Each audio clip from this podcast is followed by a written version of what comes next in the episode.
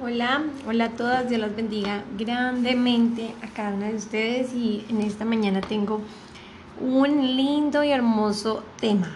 Se llama Balán.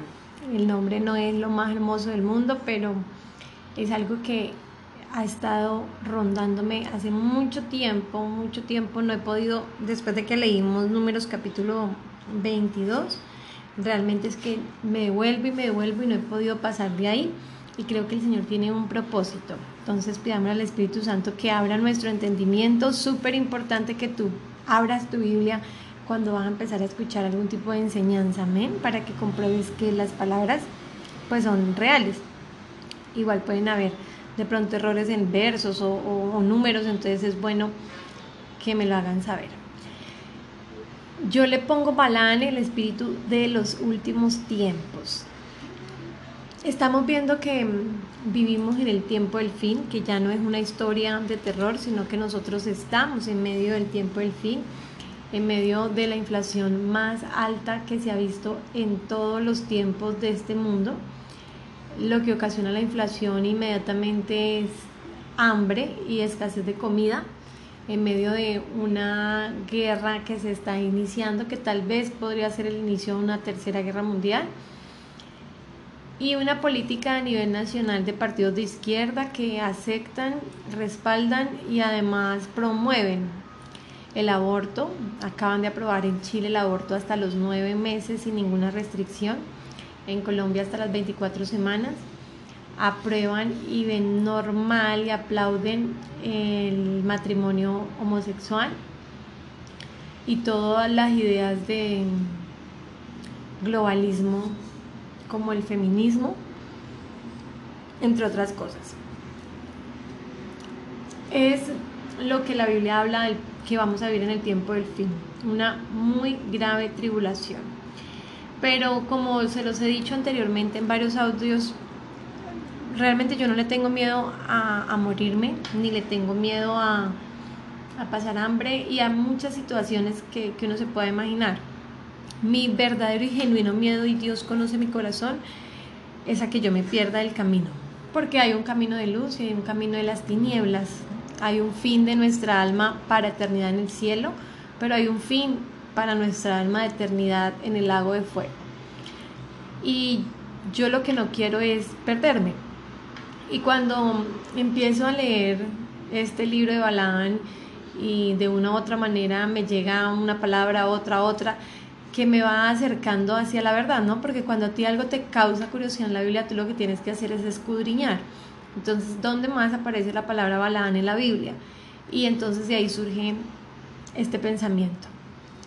La historia de Balaán empieza en Números capítulo 22. Les voy a, a tratar de resumir para que podamos avanzar. Entonces, Balaán era un profeta, un hombre de Dios, con dones de Dios, que oía la voz de Dios y además que tenía buena fama.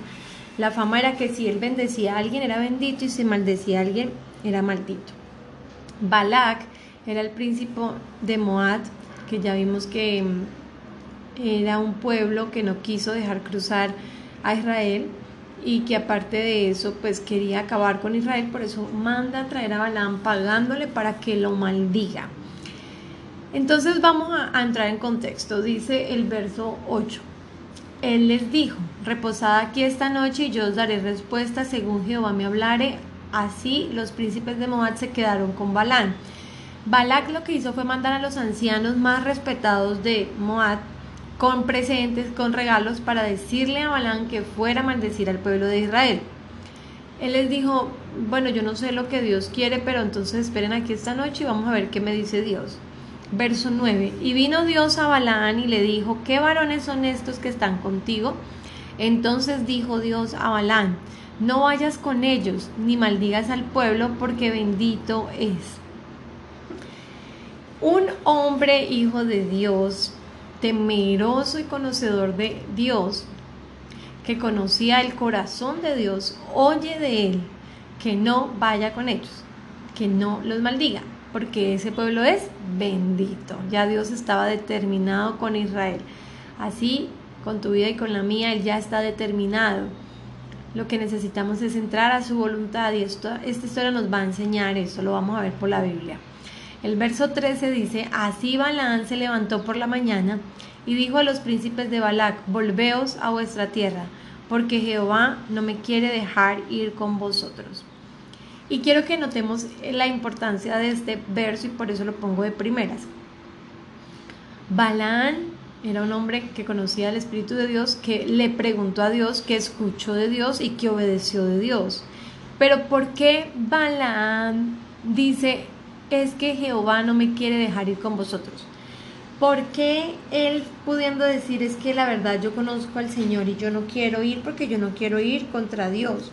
Pero no, él muy de mañana se levantó a decir que él no quiere ir, que Dios no quería ir. La versión de las Américas dice porque el Señor ha rehusado dejarme ir con vosotros. Tal cual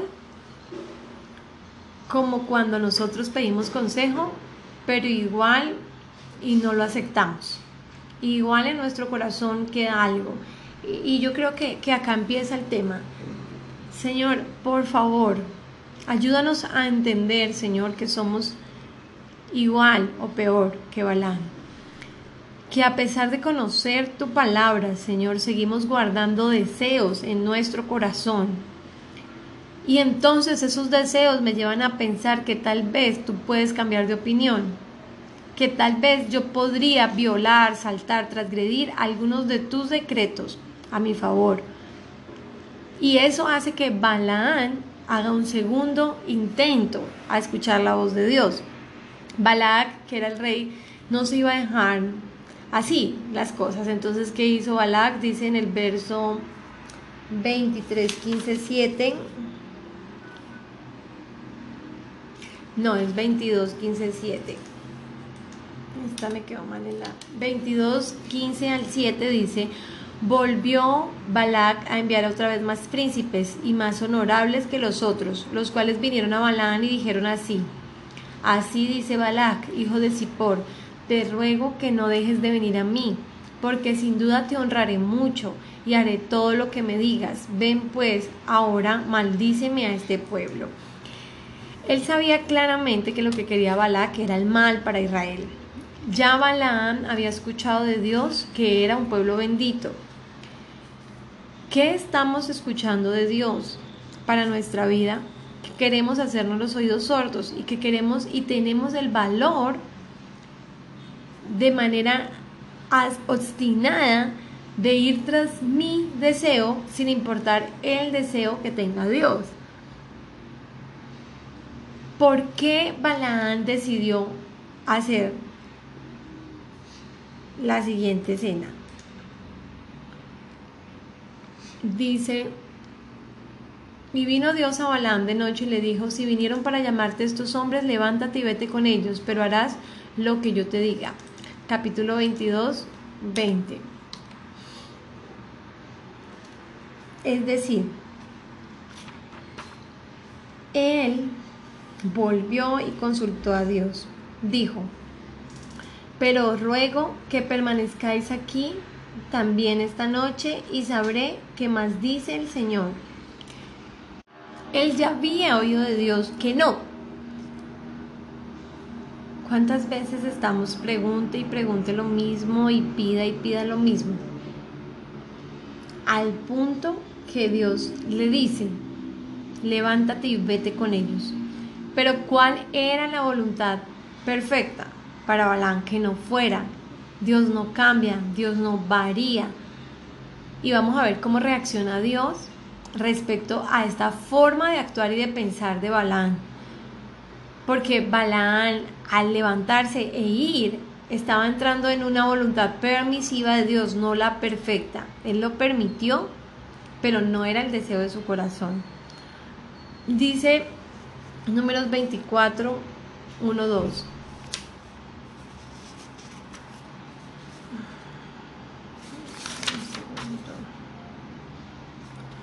Perdón, es 23.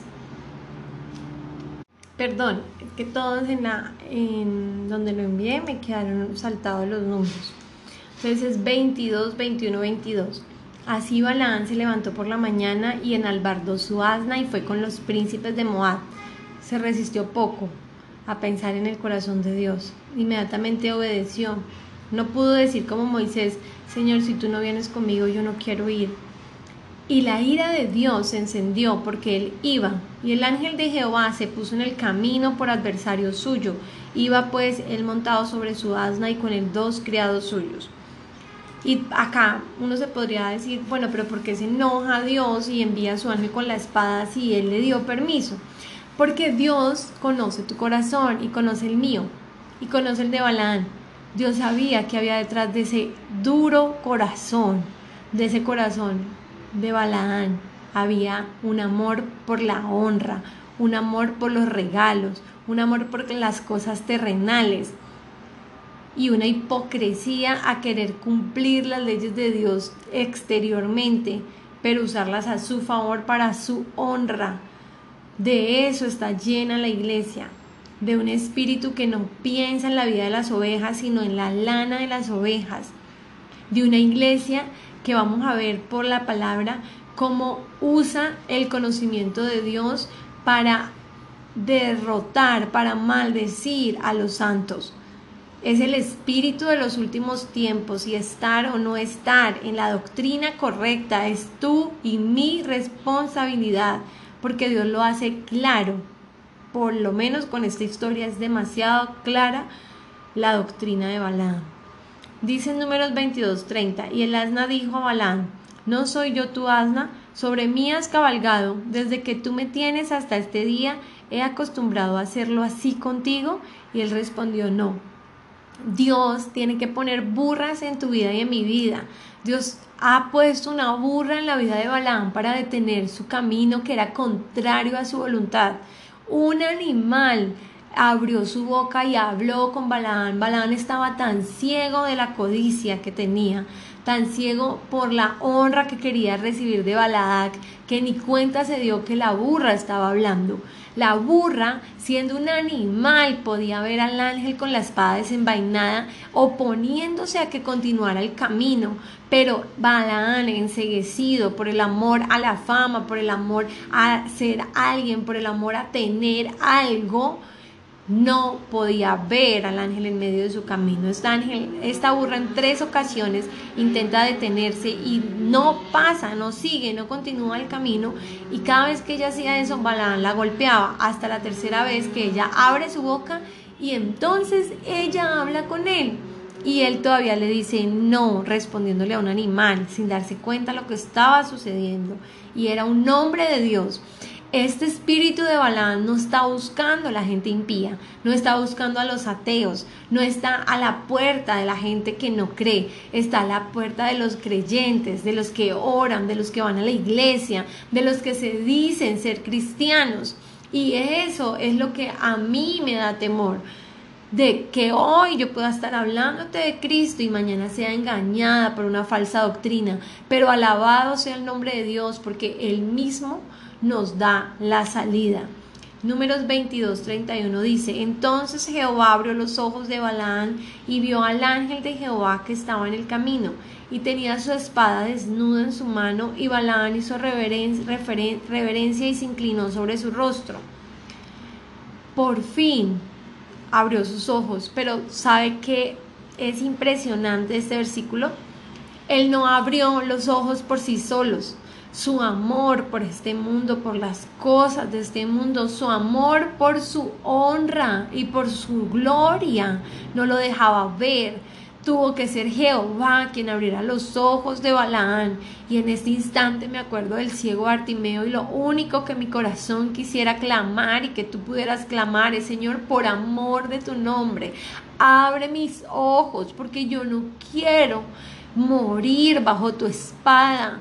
Dura cosa es caer en manos de un Dios airado.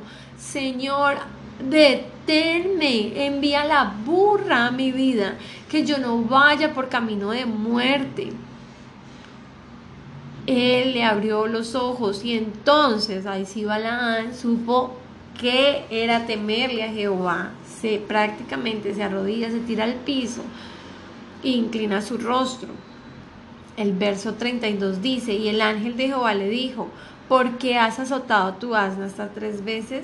He aquí, yo he salido para resistirte, porque tu camino es perverso delante de mí.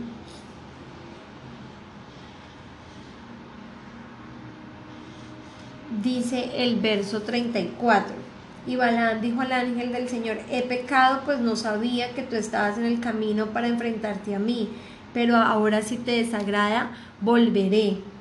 Qué hipócrita es el espíritu de Balaán, qué falso y qué engaño tan grande poder decir que no sabía que estaba en camino contrario a Dios. Al final vamos a ver cuál es la única manera de escapar de este espíritu. Pero eso es hipocresía.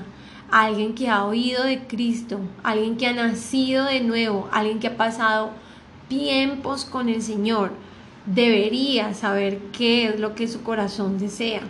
Señor, por favor, libértanos de nuestros propios deseos, como Balaán, esos deseos de honores, deseos de recompensa, y más específicamente cuando tiene que ver con tu palabra, un deseo de Balaán que quiere usar la palabra de Dios en tu bien, beneficio, para usarlo como negocio, para recibir tesoros.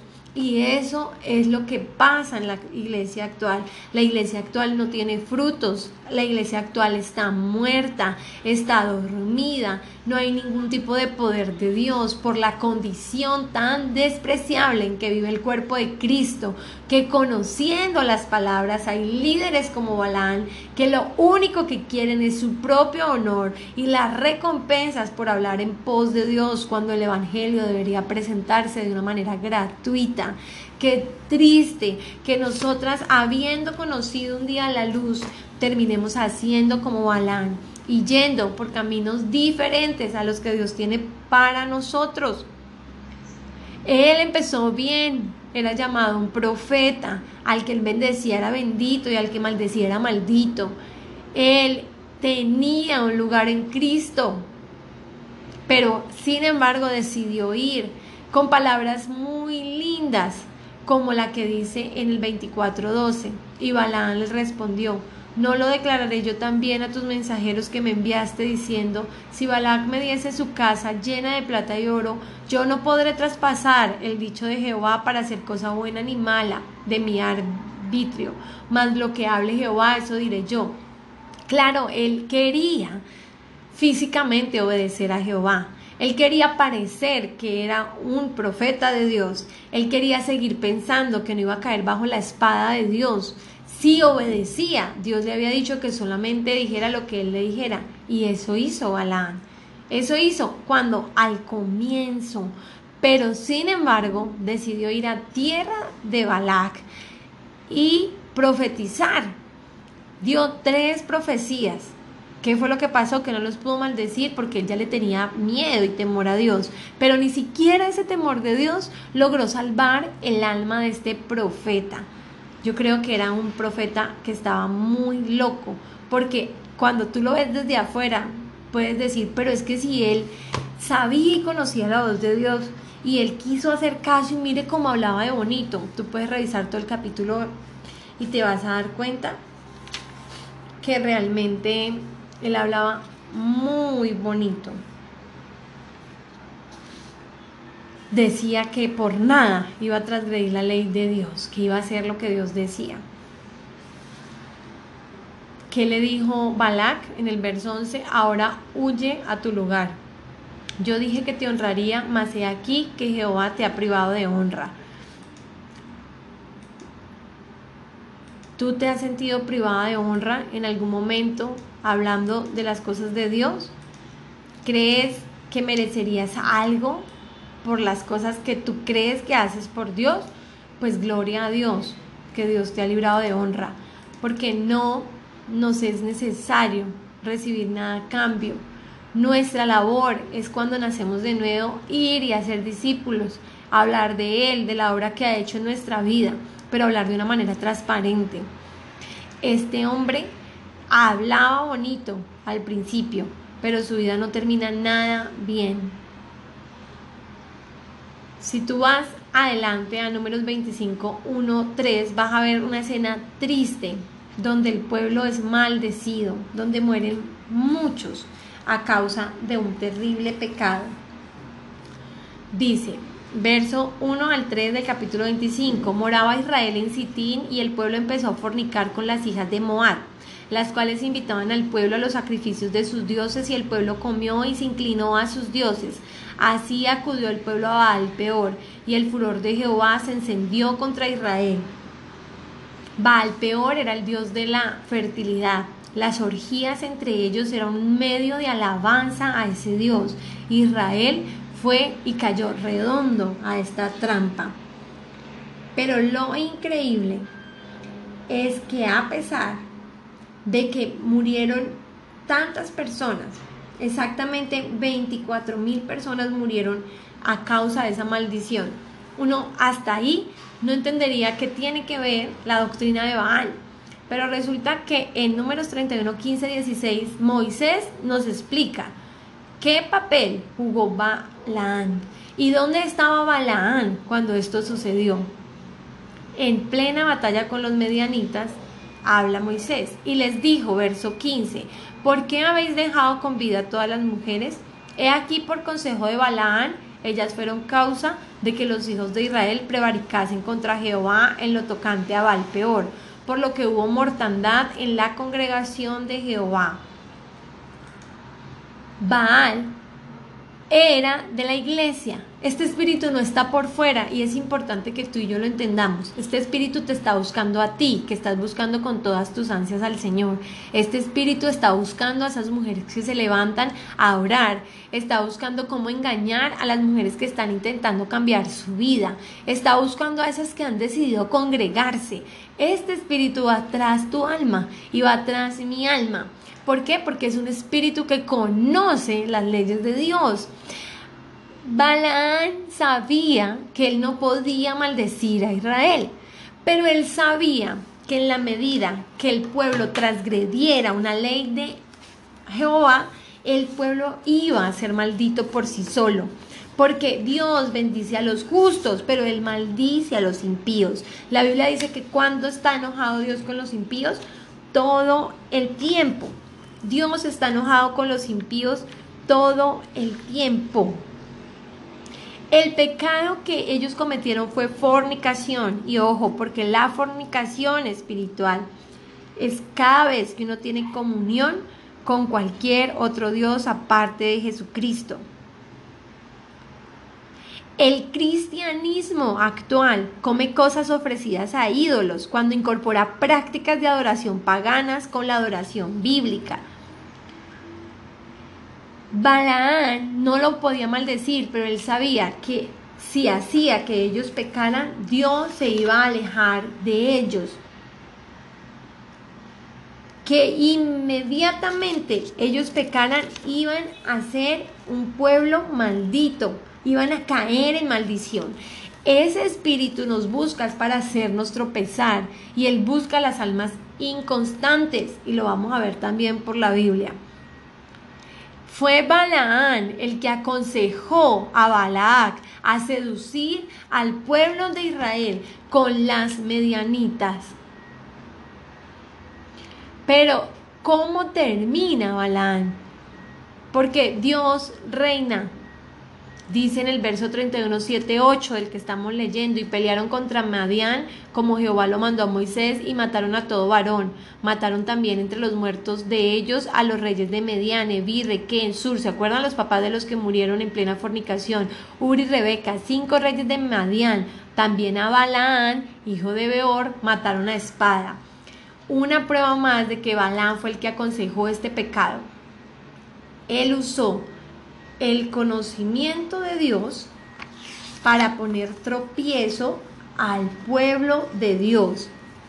La intención del espíritu de Balaán es buscar que se violen los decretos de Dios, es buscar que se violen los principios de santidad, porque cuando tú no eres santo, tú no vas a ver a Dios.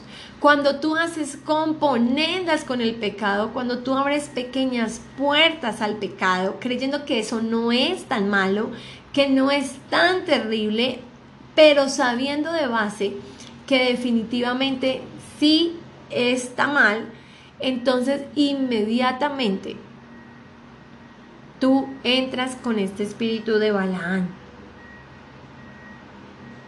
Balaán sabía que todo el que violaba la ley de Dios caía automáticamente en maldición. Balac enseñó a Balac a usar este principio para arrastrar a los israelitas en la fornicación y en la idolatría. Y acá es donde tienes que detenerte a pensar qué tipo de doctrina estás aprendiendo hoy. ¿Qué tipo de líder tienes tú en tu vida espiritual? ¿A quién tú estás siguiendo? ¿A una iglesia permisiva con el pecado? ¿A una iglesia que aún sabiendo las cosas que desagradan el corazón de Dios lo siguen haciendo? ¿A líderes sin ningún tipo de fruto espiritual aunque has leído que por los frutos los conocerás? La doctrina es la forma o la manera de pensar y de creer. ¿Tú cómo estás creyendo? ¿Cómo estás viendo el pecado? ¿Con ligereza? ¿O lo estás viendo como dice la Biblia que lo veamos?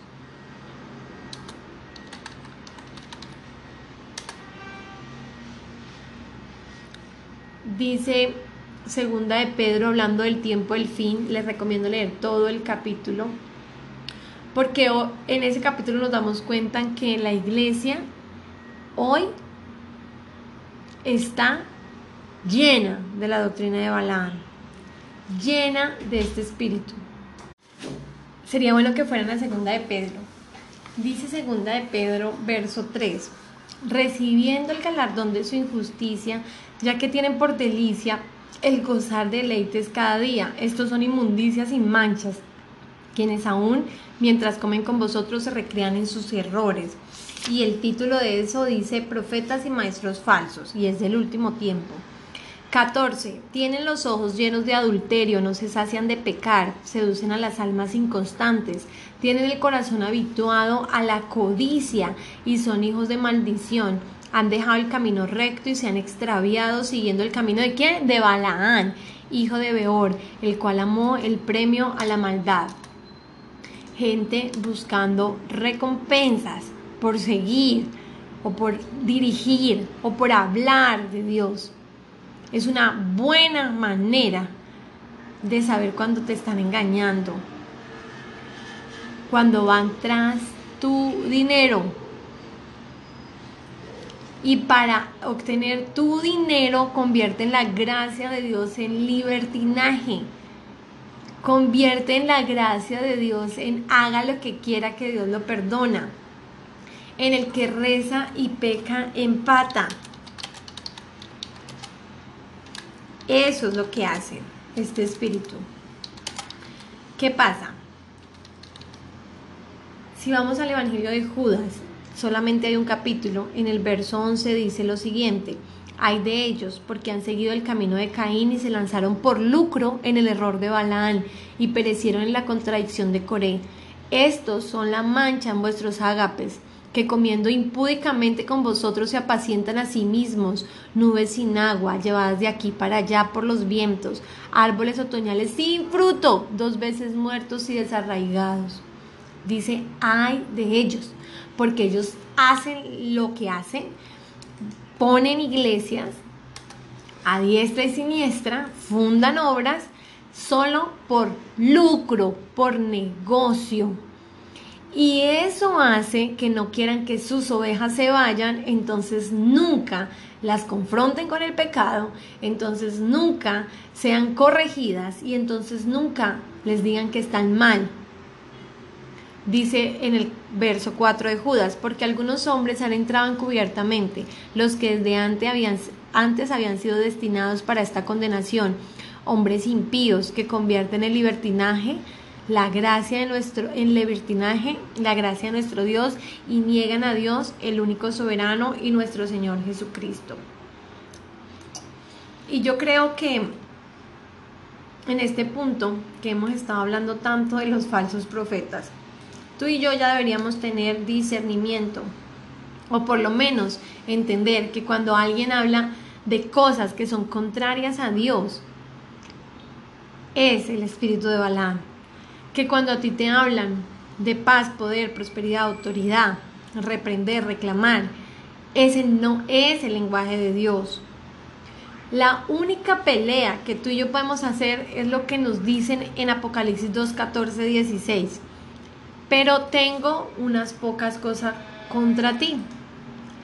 Que tienes ahí a los que retienen, que dice que retienen la doctrina de Balán, que enseñaba a Balac a poner tropiezo ante los hijos de Israel, a comer de las cosas sacrificadas a los ídolos, a cometer fornicación. Y ojo, hermanas, porque es que el Apocalipsis solamente habla de esos dos, de esas dos mismas cosas. Una mencionando a Jezabel y otra a Balac. Dice que son los problemas de las iglesias del tiempo del fin. Le está hablando directamente a la iglesia, no a los incrédulos. Le está diciendo directamente a la iglesia de Efeso que tienen un problema grave porque están con la doctrina de quién? De Balac, que era quien enseñaba a poner tropiezo a los hijos de Israel. Es un espíritu que te va a hacer tropezar. Y también tienes a los que retienen la doctrina los nicolaitas. La Biblia no menciona a los nicolaitas, pero los nicolaitas son los que vuelven la gracia de un libertinaje. Son como la nueva generación de Balad. Lo que yo aborrezco. Pero ¿qué les dice el Espíritu? Por tanto arrepiéntete, pues si no vendré a ti pronto y pelearé contra ellos con la espada de mi boca. No hay otra forma de pelear contra este Espíritu si no es con el conocimiento de la palabra de Dios, escudriñando, pasando tiempos con Él. Tú y yo no queremos ser igual que Balaán. Nosotros no queremos vivir de la misma forma que vivió Balaad. ¿Qué tenemos y qué podemos hacer? Que es difícil, sí, pero lo único es someternos con humildad a la voluntad de Dios. Necesitamos un espíritu humilde, apacible, seguir la voluntad del Señor sin tratar de evitarla o cambiarla, mantenernos firmes y constantes en lugar de ser mujeres obstinadas, que es lo que yo quiero, como yo quiero, cuando yo quiero. Nunca, nunca busques una sección o un mandamiento. El espíritu de este hombre lo que hace es hacerte pensar que bueno, pues sí, ahí dice que no mentirás, pero pues no dice que siempre, si es por salvar una vida. Ahí dice que no matarás, pero pues si es que si está en el vientre, si todavía no es un bebé, es hacerle componendas al pecado. No busques una excepción a ningún mandamiento de Dios, porque cuando eso empieza a pasar en tu vida, cuando tú te obstinas con algo, cuando tú buscas excepción en los mandamientos, cuando tú evitas la voluntad de Dios o quieres cambiarla, tú te estás portando como Alaán. ¿Qué otra cosa podemos hacer? Sí, es verdad que el humano tiene un libre albedrío, y por ello puede crear ideas y sentimientos. Pero esas ideas y sentimientos pueden estar en armonía o en conflicto con los pensamientos y sentimientos de Dios. Dios no va a castigar a nadie por pensar erradamente por falta de conocimiento. El pecado sobreviene cuando conociendo o pudiendo buscar cuál es la actitud de Dios sobre un tema, no la buscas. O peor, no le haces caso. Sabiendo, no le haces caso. El pecado viene cuando mantenemos nuestras ideas y nuestros sentimientos, a pesar que son contrarios a los de Dios. Es decir, que lo único que tú y yo podemos hacer es alinear, arreglar nuestros sentimientos, nuestros pensamientos, nuestras ideas y conformarlos a los de Dios.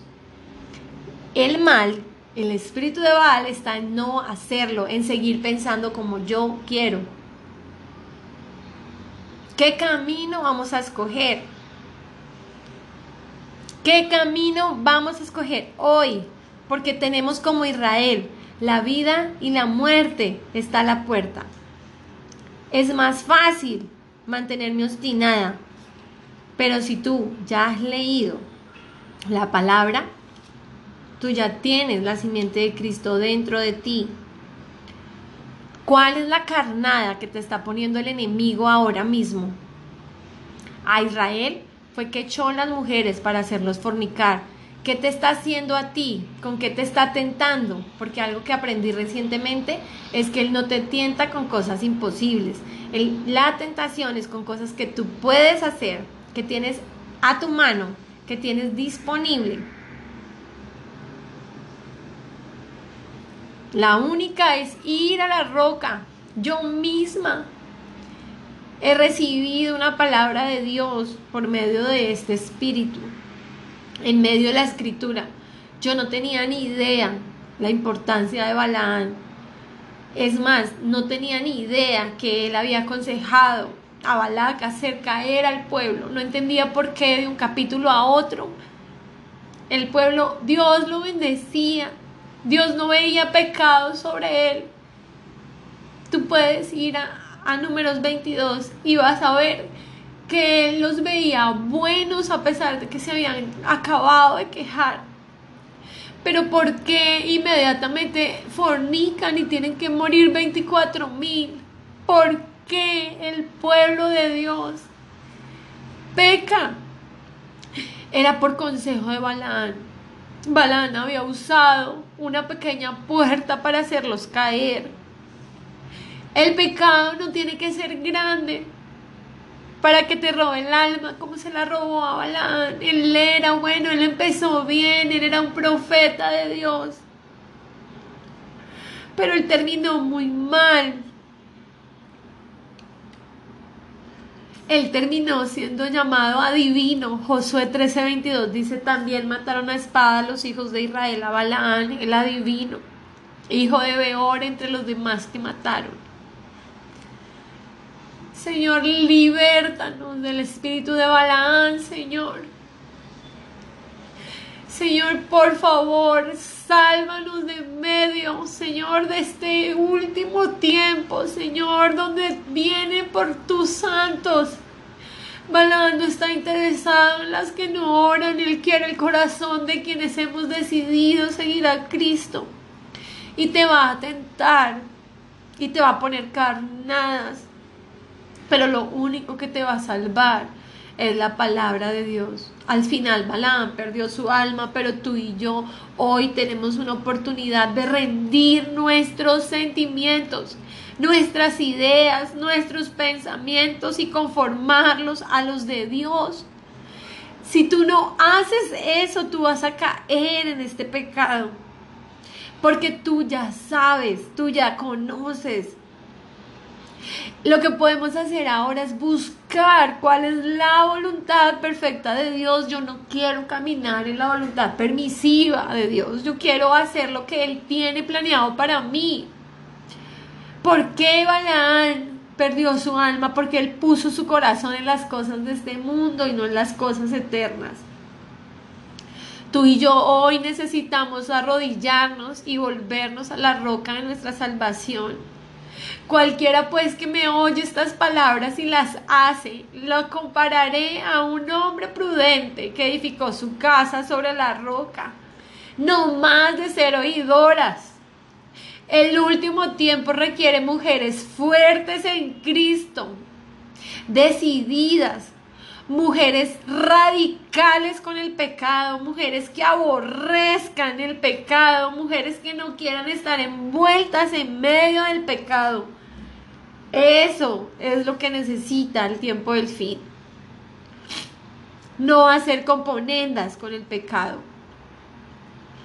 Y terminamos con este verso que yo creo que es el resumen de toda esta historia y es Apocalipsis 22:11. El que es injusto sea injusto todavía. Y el que es inmundo sea inmundo todavía.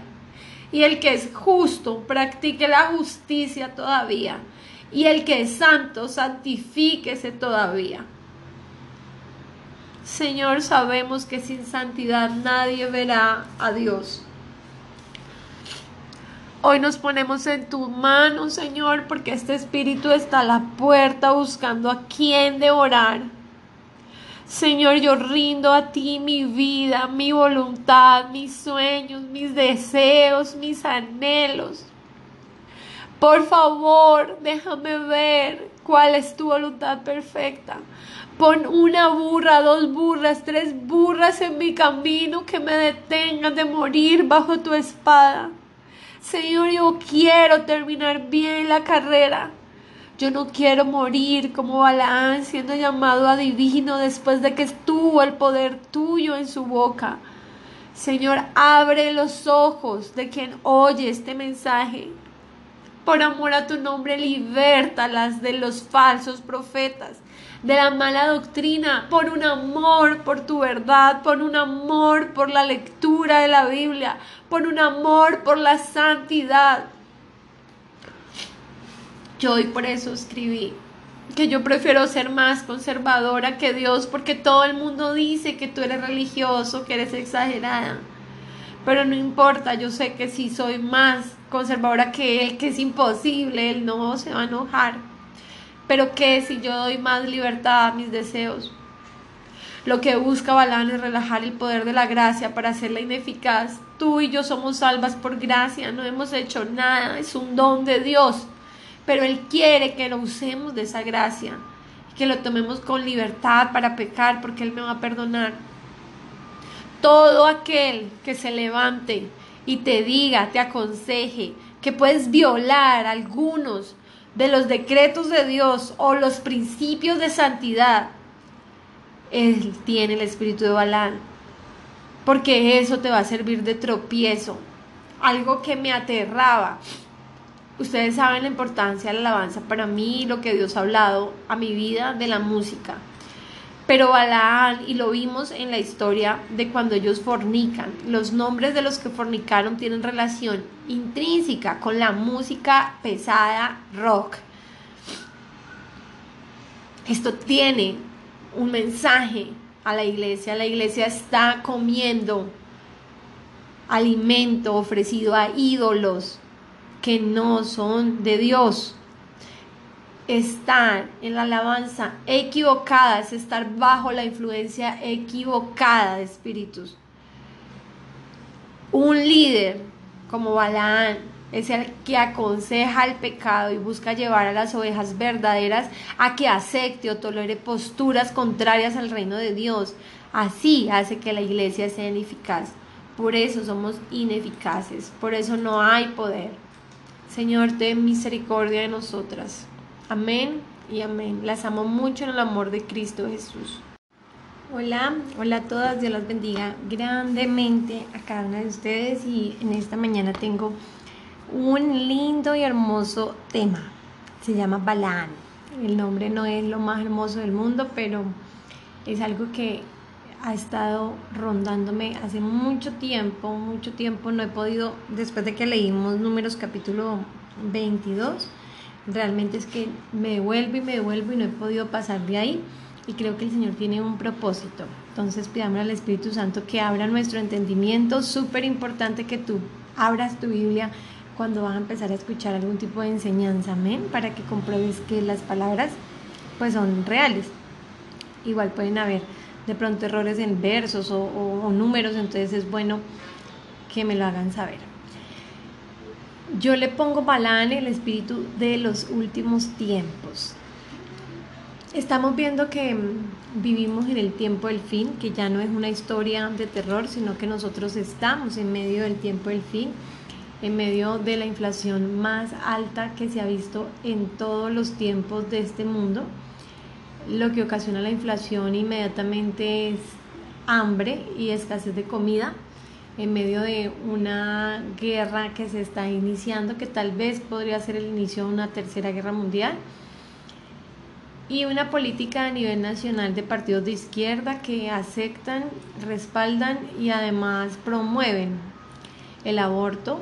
Acaban de aprobar en Chile el aborto hasta los nueve meses sin ninguna restricción, en Colombia hasta las 24 semanas aprueban y ven normal y aplauden el matrimonio homosexual y todas las ideas de globalismo como el feminismo, entre otras cosas.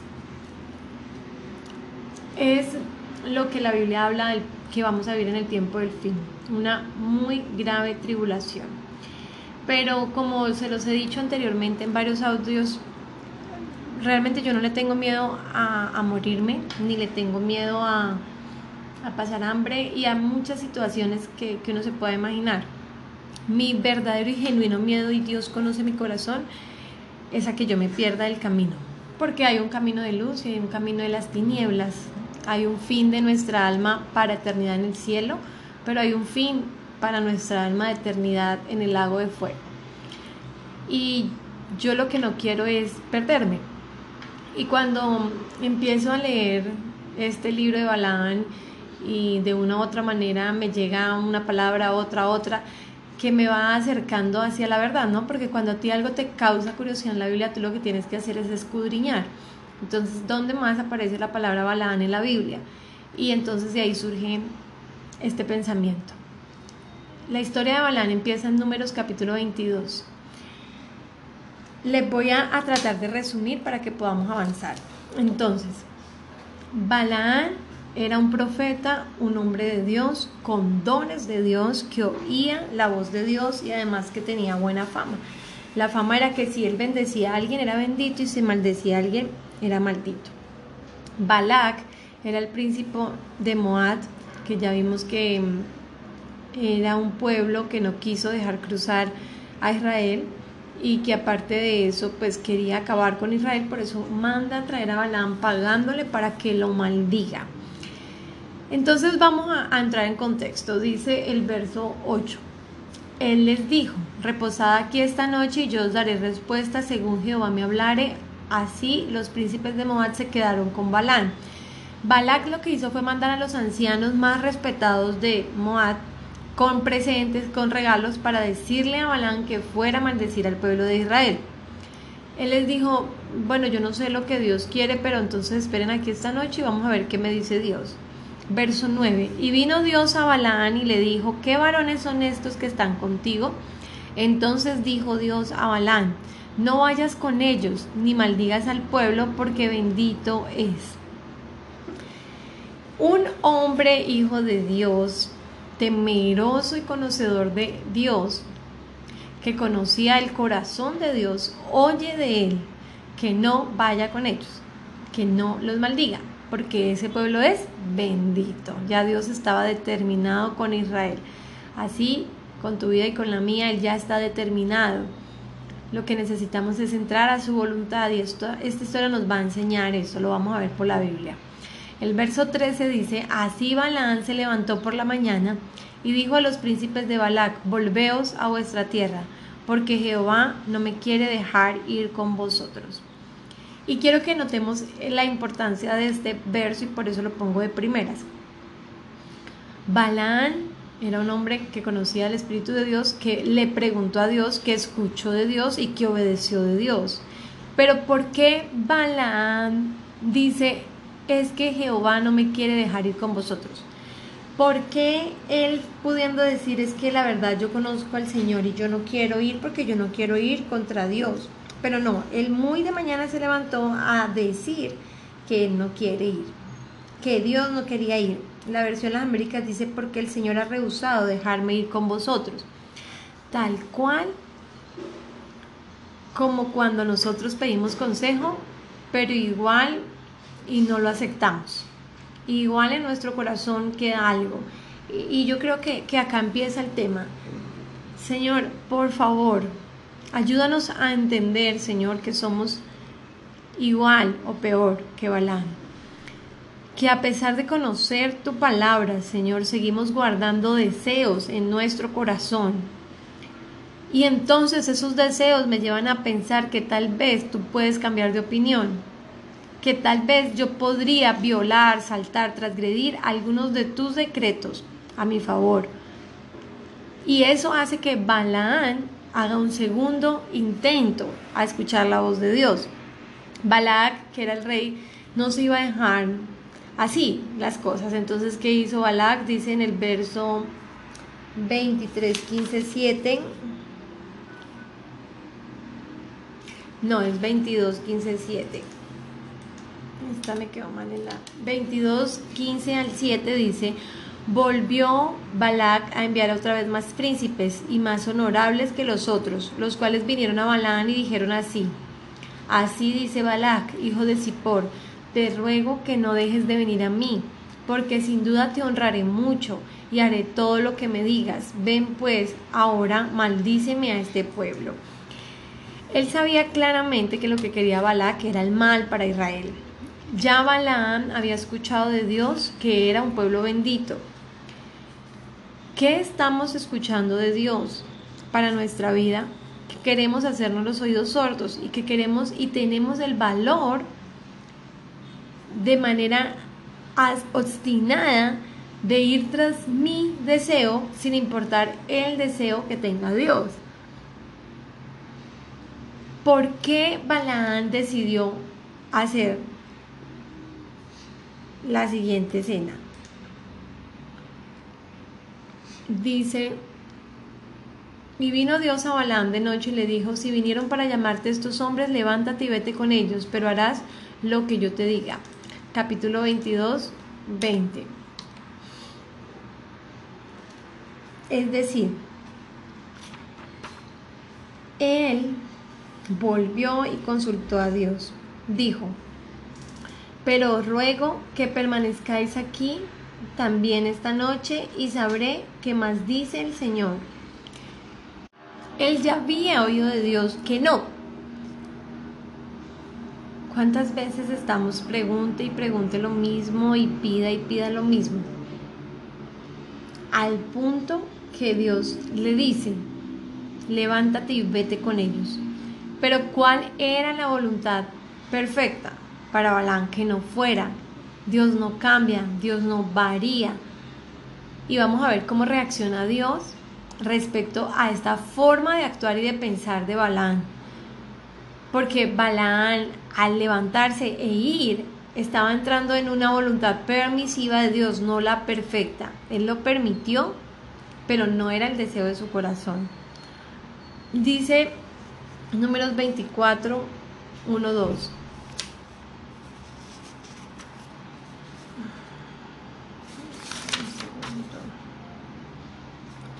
Perdón, es 23. Perdón, es que todos en, la, en donde lo envié me quedaron saltados los números. Entonces es 22, 21, 22. Así Balaán se levantó por la mañana y enalbardó su asna y fue con los príncipes de Moab. Se resistió poco a pensar en el corazón de Dios. Inmediatamente obedeció. No pudo decir como Moisés, Señor, si tú no vienes conmigo, yo no quiero ir. Y la ira de Dios se encendió porque él iba, y el ángel de Jehová se puso en el camino por adversario suyo. Iba pues él montado sobre su asna y con él dos criados suyos. Y acá uno se podría decir, bueno, pero ¿por qué se enoja Dios y envía a su ángel con la espada si él le dio permiso? Porque Dios conoce tu corazón y conoce el mío y conoce el de Balaán. Dios sabía que había detrás de ese duro corazón, de ese corazón de Balaán había un amor por la honra, un amor por los regalos, un amor por las cosas terrenales y una hipocresía a querer cumplir las leyes de Dios exteriormente, pero usarlas a su favor para su honra. De eso está llena la iglesia, de un espíritu que no piensa en la vida de las ovejas, sino en la lana de las ovejas, de una iglesia que vamos a ver por la palabra cómo usa el conocimiento de Dios para derrotar, para maldecir a los santos.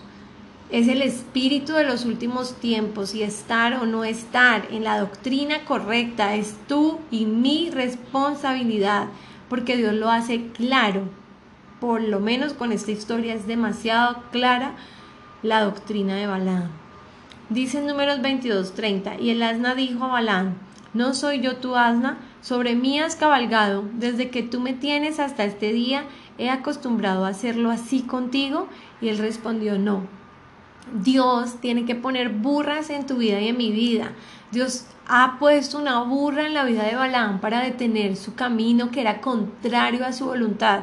Un animal abrió su boca y habló con Balaán. Balaán estaba tan ciego de la codicia que tenía, tan ciego por la honra que quería recibir de Balac, que ni cuenta se dio que la burra estaba hablando. La burra, siendo un animal, podía ver al ángel con la espada desenvainada, oponiéndose a que continuara el camino. Pero Balaán, enseguecido por el amor a la fama, por el amor a ser alguien, por el amor a tener algo, no podía ver al ángel en medio de su camino. Esta, ángel, esta burra en tres ocasiones intenta detenerse y no pasa, no sigue, no continúa el camino. Y cada vez que ella hacía eso, la golpeaba. Hasta la tercera vez que ella abre su boca y entonces ella habla con él. Y él todavía le dice no, respondiéndole a un animal, sin darse cuenta de lo que estaba sucediendo. Y era un nombre de Dios. Este espíritu de Balaam no está buscando a la gente impía, no está buscando a los ateos, no está a la puerta de la gente que no cree, está a la puerta de los creyentes, de los que oran, de los que van a la iglesia, de los que se dicen ser cristianos. Y eso es lo que a mí me da temor de que hoy yo pueda estar hablándote de Cristo y mañana sea engañada por una falsa doctrina, pero alabado sea el nombre de Dios porque Él mismo nos da la salida. Números 22, 31 dice, entonces Jehová abrió los ojos de Balaán y vio al ángel de Jehová que estaba en el camino y tenía su espada desnuda en su mano y Balaán hizo reverencia y se inclinó sobre su rostro. Por fin abrió sus ojos, pero ¿sabe qué es impresionante este versículo? Él no abrió los ojos por sí solos, su amor por este mundo, por las cosas de este mundo, su amor por su honra y por su gloria, no lo dejaba ver. Tuvo que ser Jehová quien abriera los ojos de Balaán. Y en este instante me acuerdo del ciego Artimeo y lo único que mi corazón quisiera clamar y que tú pudieras clamar es, Señor, por amor de tu nombre, abre mis ojos porque yo no quiero morir bajo tu espada. Dura cosa es caer en manos de un Dios airado. Señor, deténme, envía la burra a mi vida, que yo no vaya por camino de muerte. Él le abrió los ojos y entonces ahí sí Balaán supo que era temerle a Jehová. Se prácticamente se arrodilla, se tira al piso e inclina su rostro. El verso 32 dice, y el ángel de Jehová le dijo, ¿por qué has azotado tu asna hasta tres veces? He aquí, yo he salido para resistirte, porque tu camino es perverso delante de mí.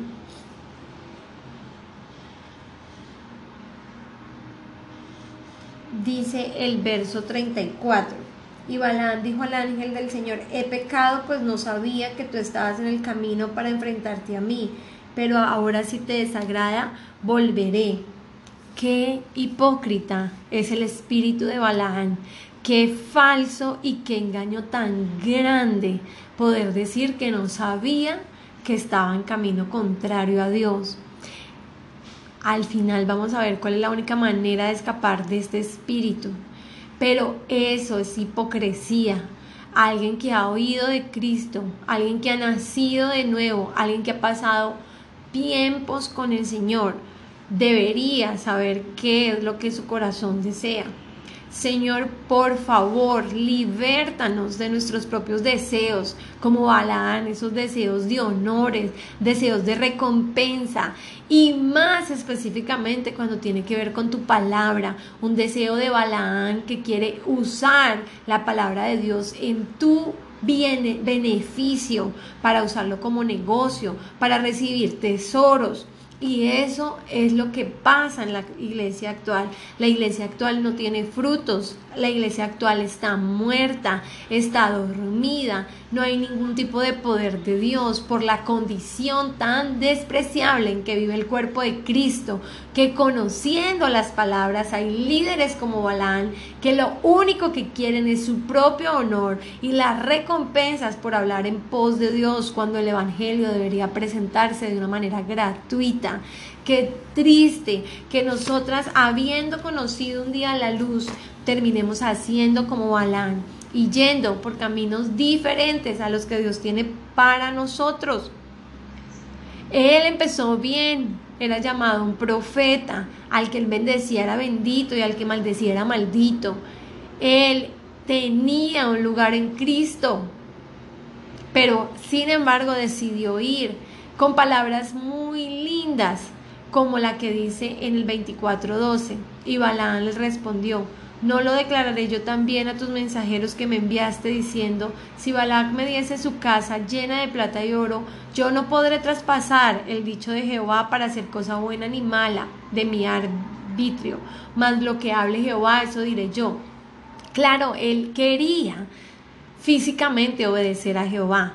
Él quería parecer que era un profeta de Dios. Él quería seguir pensando que no iba a caer bajo la espada de Dios si obedecía, Dios le había dicho que solamente dijera lo que él le dijera. Y eso hizo Balaán. Eso hizo cuando al comienzo, pero sin embargo decidió ir a tierra de Balac y profetizar. Dio tres profecías. ¿Qué fue lo que pasó? Que no los pudo maldecir porque él ya le tenía miedo y temor a Dios. Pero ni siquiera ese temor de Dios logró salvar el alma de este profeta yo creo que era un profeta que estaba muy loco, porque cuando tú lo ves desde afuera, puedes decir, pero es que si él sabía y conocía la voz de Dios y él quiso hacer caso y mire cómo hablaba de bonito, tú puedes revisar todo el capítulo y te vas a dar cuenta que realmente él hablaba muy bonito. decía que por nada iba a transgredir la ley de Dios, que iba a hacer lo que Dios decía. ¿Qué le dijo Balak en el verso 11? Ahora huye a tu lugar. Yo dije que te honraría, mas he aquí que Jehová te ha privado de honra.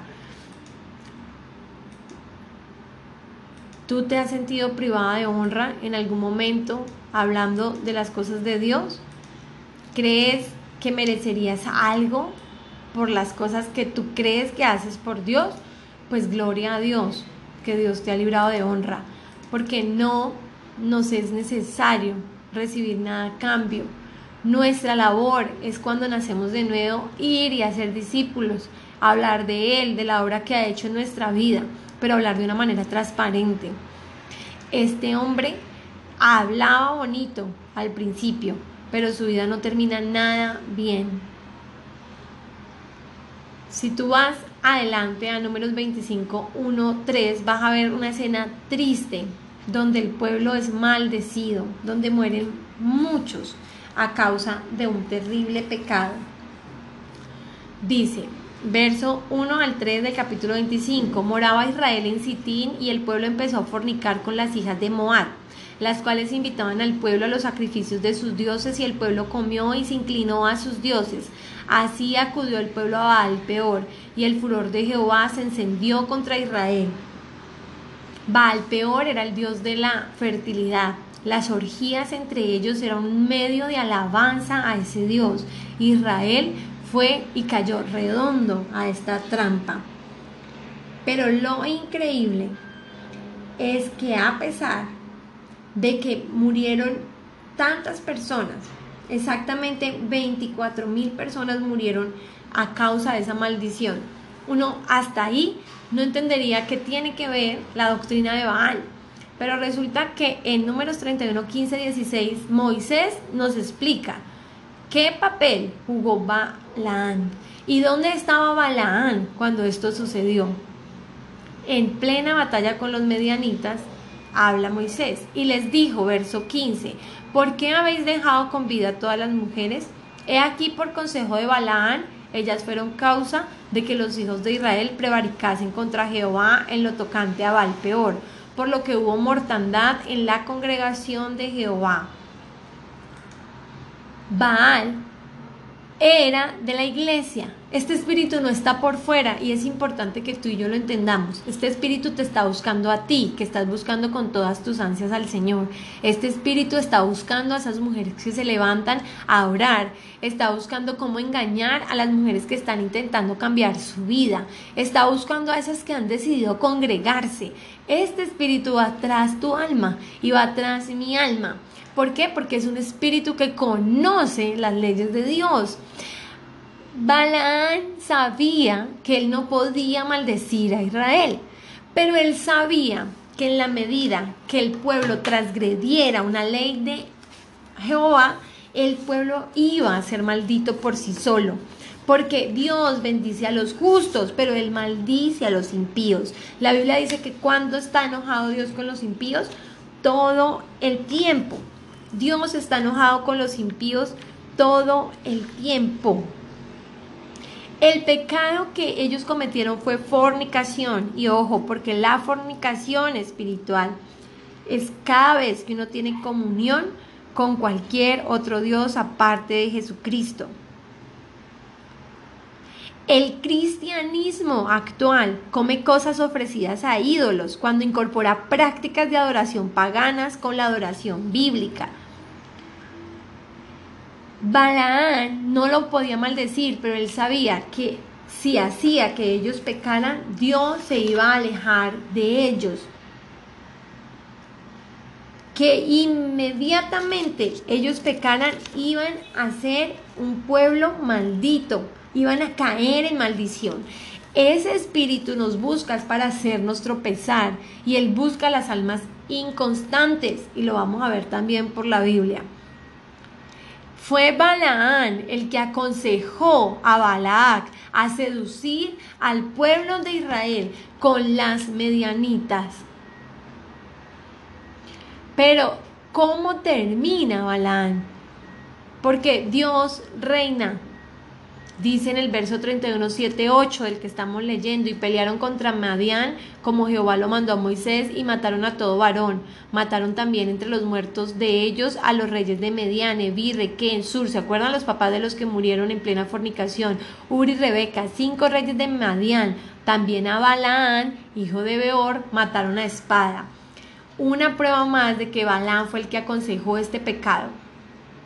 Él usó el conocimiento de Dios para poner tropiezo al pueblo de Dios.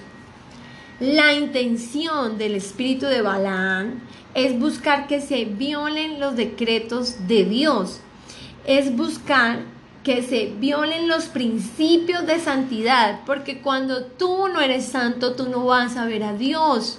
Cuando tú haces componendas con el pecado, cuando tú abres pequeñas puertas al pecado, creyendo que eso no es tan malo, que no es tan terrible, pero sabiendo de base que definitivamente sí está mal, entonces inmediatamente tú entras con este espíritu de Balaán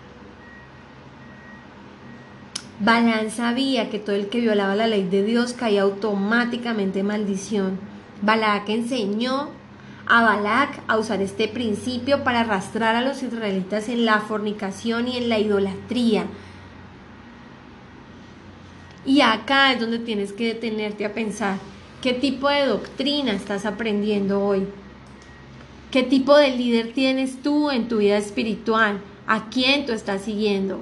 A una iglesia permisiva con el pecado, a una iglesia que aún sabiendo las cosas que desagradan el corazón de Dios, lo siguen haciendo, a líderes sin ningún tipo de fruto espiritual, aunque has leído que por los frutos los conocerás.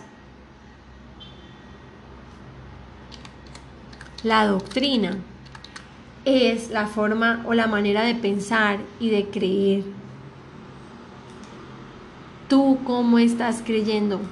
Cómo estás viendo el pecado con ligereza o lo estás viendo como dice la Biblia que lo veamos.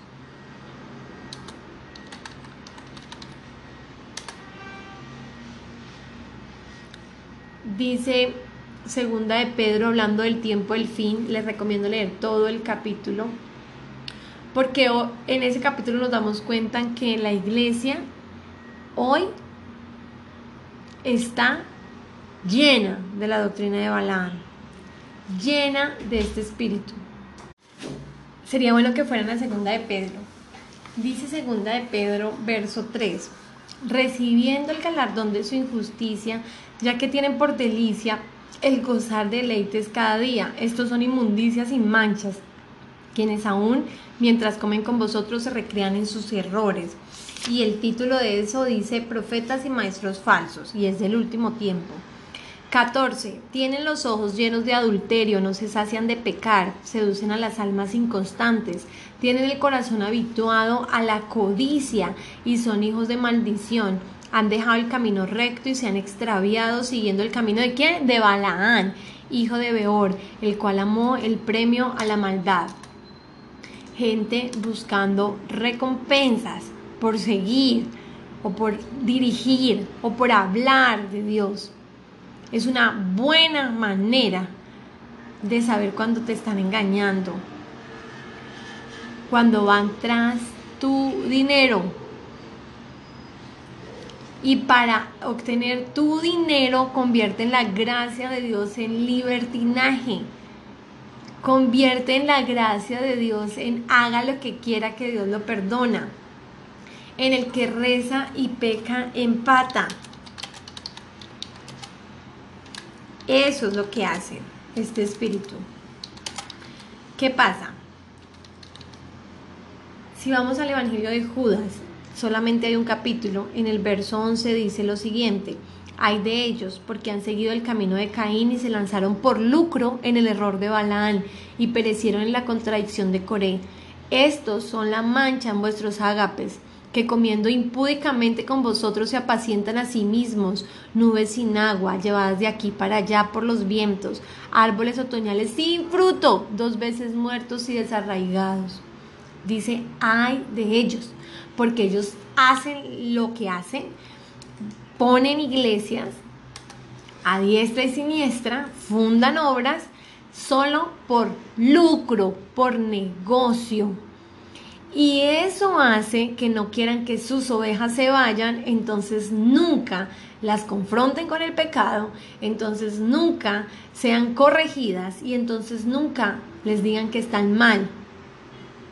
Dice en el verso 4 de Judas, porque algunos hombres han entrado encubiertamente, los que desde antes habían, antes habían sido destinados para esta condenación, hombres impíos que convierten el libertinaje la gracia de nuestro, en la gracia de nuestro Dios y niegan a Dios, el único soberano y nuestro Señor Jesucristo. Y yo creo que en este punto que hemos estado hablando tanto de los falsos profetas, tú y yo ya deberíamos tener discernimiento, o por lo menos entender que cuando alguien habla de cosas que son contrarias a Dios, es el espíritu de Balaam que cuando a ti te hablan de paz, poder, prosperidad, autoridad, reprender, reclamar, ese no es el lenguaje de Dios. La única pelea que tú y yo podemos hacer es lo que nos dicen en Apocalipsis 2, 14, 16. Pero tengo unas pocas cosas contra ti. Que tienes ahí a los que retienen, que dice que retienen la doctrina de Balán que enseñaba a Balac a poner tropiezo ante los hijos de Israel, a comer de las cosas sacrificadas a los ídolos, a cometer fornicación. Y ojo, hermanas, porque es que el Apocalipsis solamente habla de esos dos, de esas dos mismas cosas. Una mencionando a Jezabel y otra a Balac. Dice que son los problemas de las iglesias del tiempo del fin. Le está hablando directamente a la iglesia, no a los incrédulos. Le está diciendo directamente a la iglesia de Efeso que tienen un problema grave porque están con la doctrina de quién? De Balac, que era quien enseñaba a poner tropiezo a los hijos de Israel. Es un espíritu que te va a hacer tropezar. Y también tienes a los que retienen la doctrina de los nicolaitas. La Biblia no menciona a los nicolaitas, pero los nicolaitas son los que vuelven la gracia de un libertinaje. Son como la nueva generación de Balad. Lo que yo aborrezco. Pero ¿qué les dice el Espíritu? Por tanto arrepiéntete, pues si no vendré a ti pronto y pelearé contra ellos con la espada de mi boca. No hay otra forma de pelear contra este espíritu si no es con el conocimiento de la palabra de Dios, escudriñando, pasando tiempos con Él. Tú y yo no queremos ser igual que Balaam. Nosotros no queremos vivir de la misma forma que vivió Balaad. ¿Qué tenemos y qué podemos hacer? Que es difícil, sí, pero lo único es someternos con humildad a la voluntad de Dios. Necesitamos un espíritu humilde, apacible, seguir la voluntad del Señor sin tratar de evitarla o cambiarla, mantenernos firmes y constantes en lugar de ser mujeres obstinadas, que es lo que yo quiero, como yo quiero, cuando yo quiero. Nunca, nunca busques una sección o un mandamiento.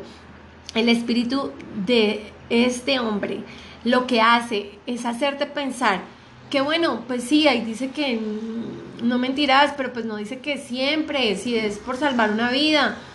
Ahí dice que no matarás, pero pues si es que si está en el vientre, si todavía no es un bebé, es hacerle componendas al pecado. No busques una excepción a ningún mandamiento de Dios, porque cuando eso empieza a pasar en tu vida, cuando tú te obstinas con algo, cuando tú buscas excepción en los mandamientos, cuando tú evitas la voluntad de Dios o quieres cambiarla, tú te estás portando como Alaán. ¿Qué otra cosa podemos hacer? Sí, es verdad que el humano tiene un libre albedrío, y por ello puede crear ideas y sentimientos. Pero esas ideas y sentimientos pueden estar en armonía o en conflicto con los pensamientos y sentimientos de Dios. Dios no va a castigar a nadie por pensar erradamente por falta de conocimiento.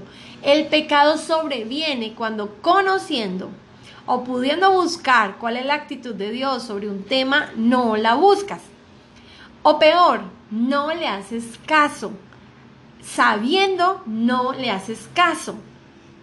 El pecado viene cuando mantenemos nuestras ideas y nuestros sentimientos, a pesar que son contrarios a los de Dios.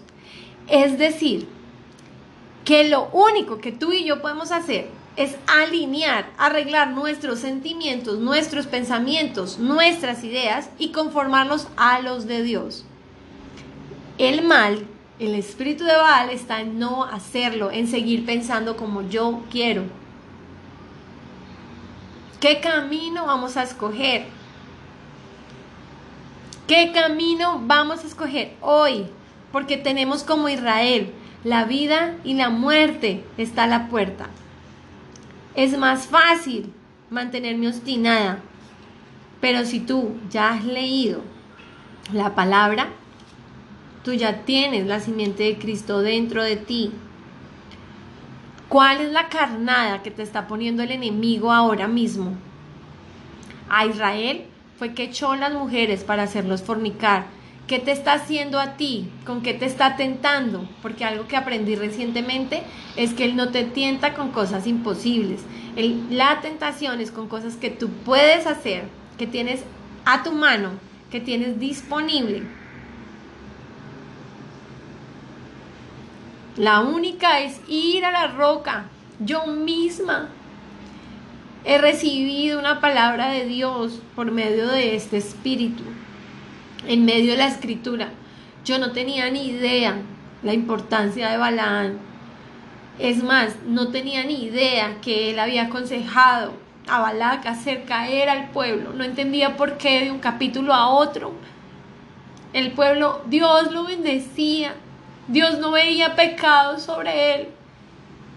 Tú puedes ir a, números 22 y vas a ver que él los veía buenos a pesar de que se habían acabado de quejar. Pero ¿por qué inmediatamente fornican y tienen que morir 24 mil? ¿Por qué el pueblo de Dios peca? Era por consejo de Balaán. Balán había usado una pequeña puerta para hacerlos caer. El pecado no tiene que ser grande para que te robe el alma como se la robó a Balán. Él era bueno, él empezó bien, él era un profeta de Dios. Pero él terminó muy mal. Él terminó siendo llamado adivino. Josué 13:22 dice también mataron a espada a los hijos de Israel, a Balaán, el adivino, hijo de Beor entre los demás que mataron. Señor, libértanos del espíritu de Balaán, Señor. Señor, por favor, sálvanos de medio, Señor, de este último tiempo, Señor, donde viene por tus santos. Balaán no está interesado en las que no oran, Él quiere el corazón de quienes hemos decidido seguir a Cristo. Y te va a tentar y te va a poner carnadas. Pero lo único que te va a salvar es la palabra de Dios. Al final Balaam perdió su alma, pero tú y yo hoy tenemos una oportunidad de rendir nuestros sentimientos, nuestras ideas, nuestros pensamientos y conformarlos a los de Dios. Si tú no haces eso, tú vas a caer en este pecado. Porque tú ya sabes, tú ya conoces lo que podemos hacer ahora es buscar cuál es la voluntad perfecta de Dios. Yo no quiero caminar en la voluntad permisiva de Dios. Yo quiero hacer lo que Él tiene planeado para mí. ¿Por qué Balaán perdió su alma? Porque Él puso su corazón en las cosas de este mundo y no en las cosas eternas. Tú y yo hoy necesitamos arrodillarnos y volvernos a la roca de nuestra salvación Cualquiera pues que me oye estas palabras y las hace, lo compararé a un hombre prudente que edificó su casa sobre la roca. No más de ser oídoras.